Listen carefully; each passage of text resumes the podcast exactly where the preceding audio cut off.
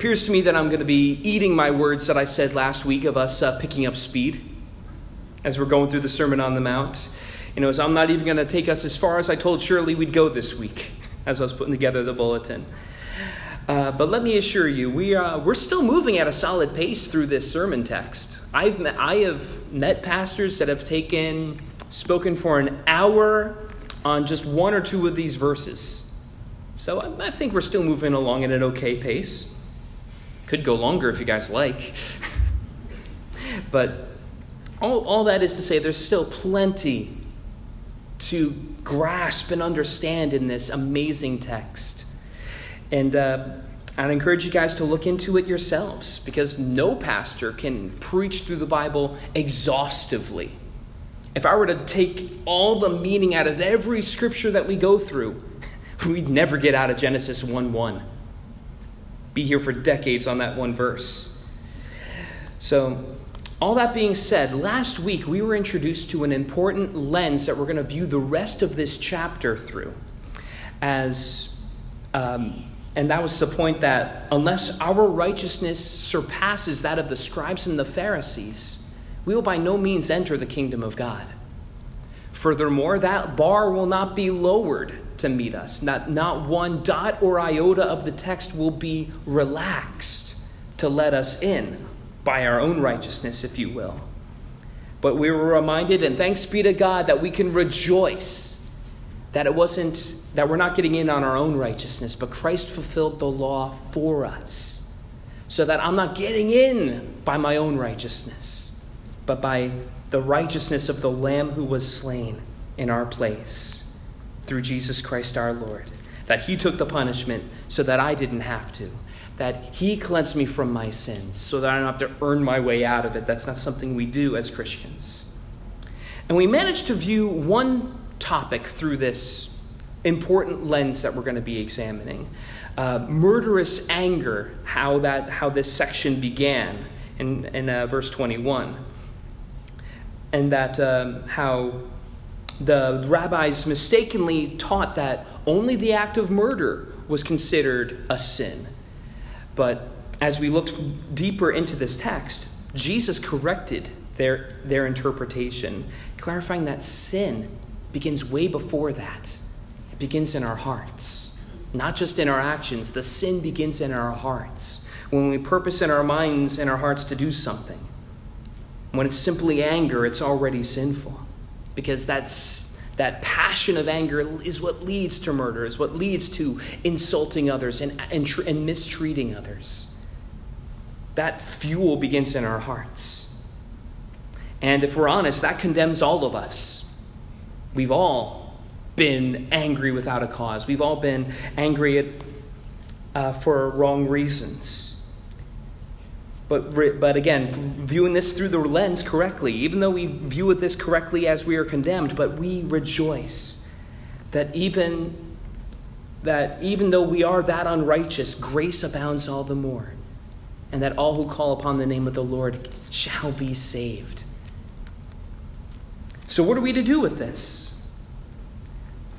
What are we to do with these sins in the mind and sins of the heart? Especially anger, because anger is so serious before God that if you are angry with someone or if someone is angry with you, what we learned from our text this morning is we deal with it.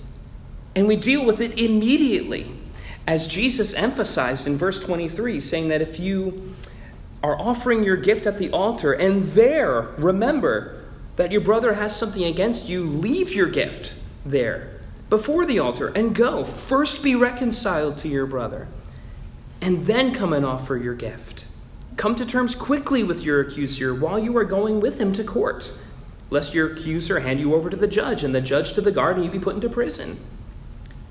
So, there's a lot to be said about this, but first of all, he's saying deal with this anger, deal with our sins immediately. Come to terms quickly with the other person. And there's a number of reasons for this. You know, first of all, back in Jesus' day, it was if you were going to take someone to court, it was your job to get them and bring them to the court. So you would be with them and you'd be taking them, you'd be walking with them to the courthouse. That gives you a great opportunity to settle it, to settle your differences now between you two. Better that you guys work out some kind of an agreement than you be taken to a judge and potentially throw you in jail. Certainly, working out some kind of deal between you guys has to beat that alternative. Secondly, unresolved bitter, uh, unresolved anger leads to bitterness. And bitterness can last for decades. You know, you've never seen true bitterness until you've seen family members fighting over a will or fighting over a piece of property, and that doesn't get resolved, and that could end relationships. I've seen it happen. I'm sure you guys have too. It's a horrible thing. Don't let that happen to you. Deal with it while we have the time. And lastly, because it's a sin, it hinders our relationship to God and it hinders our worship of Him. You know, let me take a step back before we take a step forward this morning. I have, um, you know, churches all over the country meet and they ask questions like, how can we make our worship better? Can we, maybe we should bring in some hip new music and maybe that'll make our worship better. Other places say, no, you know, let's do, uh, maybe we need to change up the lighting, maybe put in a disco ball, and maybe we should bring in a fog machine. How about that? I wish I was kidding about that last one, by the way. I've seen it with my own eyes. But they're, they're saying, how can we make our worship better? How can we do, how can we improve our worship of God? You know, the church doesn't need hip new music to worship God nor are we opposed to it. We're not angry with, uh, with people who do the Christian contemporary thing. We're not mad at people like that. And the church certainly doesn't need a fog machine. But rather, if we want to have a deep, meaningful worship of the Father, we need to worship Him in the way He tells us to worship Him in spirit and in truth. That we should seek to have this deep level of holiness to our worship not flashy things, but, but holiness in our worship. And making the things that He values, like, say, reconciliation, make those things as important to us as it is to Him. And that will deepen our worship. You know, weeks ago, um, one of our first readings was from Isaiah chapter 1. And you guys, if you guys remember the reading, you know, the reason God had a problem with the worship of the Israelites. He was saying that their worship was being done in vain. He said, Bring no more vain offerings. Incense is an abomination to me. New moons and Sabbaths and the calling of convocations. I cannot endure iniquity and the solemn assembly. Your new moons and your appointed feasts, my soul hates. They've become a burden to me. I am weary from bearing them. When you spread out your hands, I will hide my eyes from you. Even though you make many prayers, I will not listen. Your hands are full of blood. Wash yourselves, make yourselves clean, remove the evil of your deeds from before my eyes. Cease to do evil, learn to do good.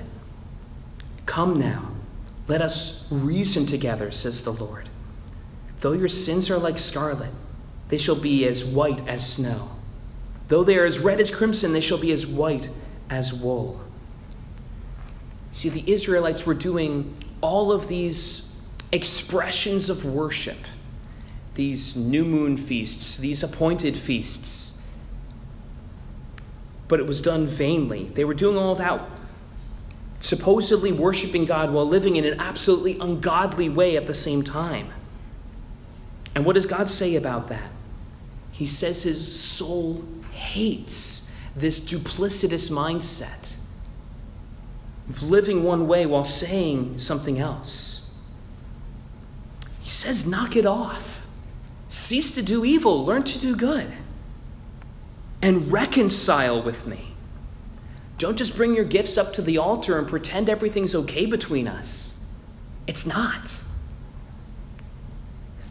And frankly, things aren't any different today. in many places of worship if we're honest. Plenty of people walk into the church saying something like, Oh, I love the Lord. Uh, today is the day that the Lord has made. Let us rejoice and be glad in it. Weren't you just cursing off your spouse in the parking lot? Such things ought not be. God wants us to worship Him with our hearts and our actions, never one in expense of the other. It has to be both. That's what His desire is for us. And that's why we do our time of confession in the beginning of each worship service.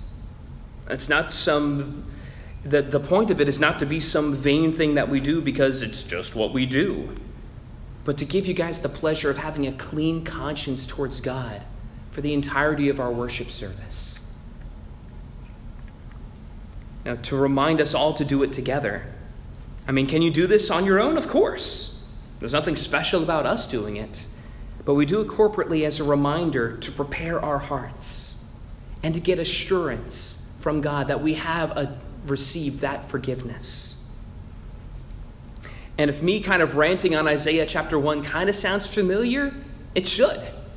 It's the same thing Jesus is talking about in Matthew chapter 5, our text this morning. It's the same message. So, in light of that, we're going to be taking communion in a couple of minutes. A beautiful expression of worship, a beautiful appointed feast, if you will, where we're going to worship God in such a beautiful object lesson of His blood spilled for us and His body being broken for us. But yet, as beautiful as an expression of worship it is, it can be as useless of a ritual as those new moon feasts and those appointed feasts. If, our, if we're doing it in vain, if we're not doing it from the heart. And you know, I'm going to be honest to make the most out of your worship this morning, some of you might need to make a phone call in between, in between hymns.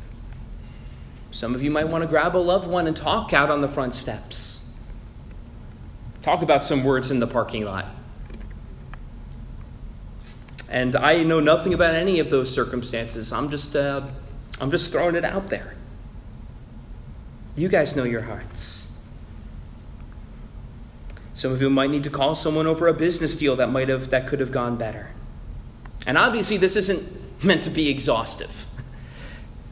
I mean, if we have to right every wrong we've ever done to worship the Lord, we'd never get to worship the Lord. That could be a full time job. Goodness. But I imagine that for some, that as I'm speaking, someone might be coming to mind as I'm talking. There might be a person that keeps coming up in the back of your mind, somebody who's angry with you or there, or that you're angry with them. If someone in particular is coming to your mind, maybe that person deserves our attention this morning. But, John, it wasn't my fault. I'm at best 20% responsible for what happened. Well, good for you. That's a good sign. Go and own 100% of that 20%. Make right as much as depends on you, live peaceably with all men, the Bible tells us. As much as depends on you, own your part. And you might be amazed how often, when you own 20% of it, amazingly, 100% has a way of working itself out. And by the way, also, if we're honest, is it, are we ever only 20% responsible? But John, that's going to be a long conversation. I'm going to miss communion if I do that. Well, whoever said that we had to do communion only once a month and only during the worship service? Mary, is there anything in the book of order that says I can't do that? Not that I've ever read, and believe me, exhaustively, I had to read that book. there, well, there you go. So let me borrow Jesus' language for a second from our text today. Let me rephrase it for a moment. Leave the elements at the altar or pew, go and be reconciled to your brother, and then come back and let us partake together. come back and let's do it privately or even with a small group of us, if that's what it takes, if that's how the Lord leads this. Yeah, that might be a little bit different, but what I know about the Lord and what I know about my own heart is that if we do things God's way, the worship will be that much more beautiful and that much more meaningful. So, yeah, I'm encouraging you guys to do something a little bit different, perhaps, maybe for some of us. But the Lord is into doing things different, isn't He? I've been said that I've been told years ago that the words of the dead church is we've never done it that way before.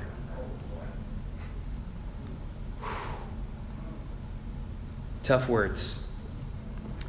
And by the way, I, I, I, don't miss the irony that it's funny that I'm the guy who was brought in to help with the mission of replanting the church and growing the church, and here I am trying to get people out of the church. The irony isn't lost on me. it, it is kind of funny. But in my opinion, it doesn't matter how many people are in the pews. It matters how tightly the people in the pews cling to the cross of Jesus Christ and seek his face and seek forgiveness and reconciliation in his name. Because reconciliation, is there any doctrine closer to God's heart? That's what he has done for us. That is what he did on the cross for us. That is the gospel. It's reconciliation. It's what God calls us to do as well. How often does Jesus say in the Gospels, Go and do likewise? Forgive and it may be forgiven you. I'm getting ahead of myself.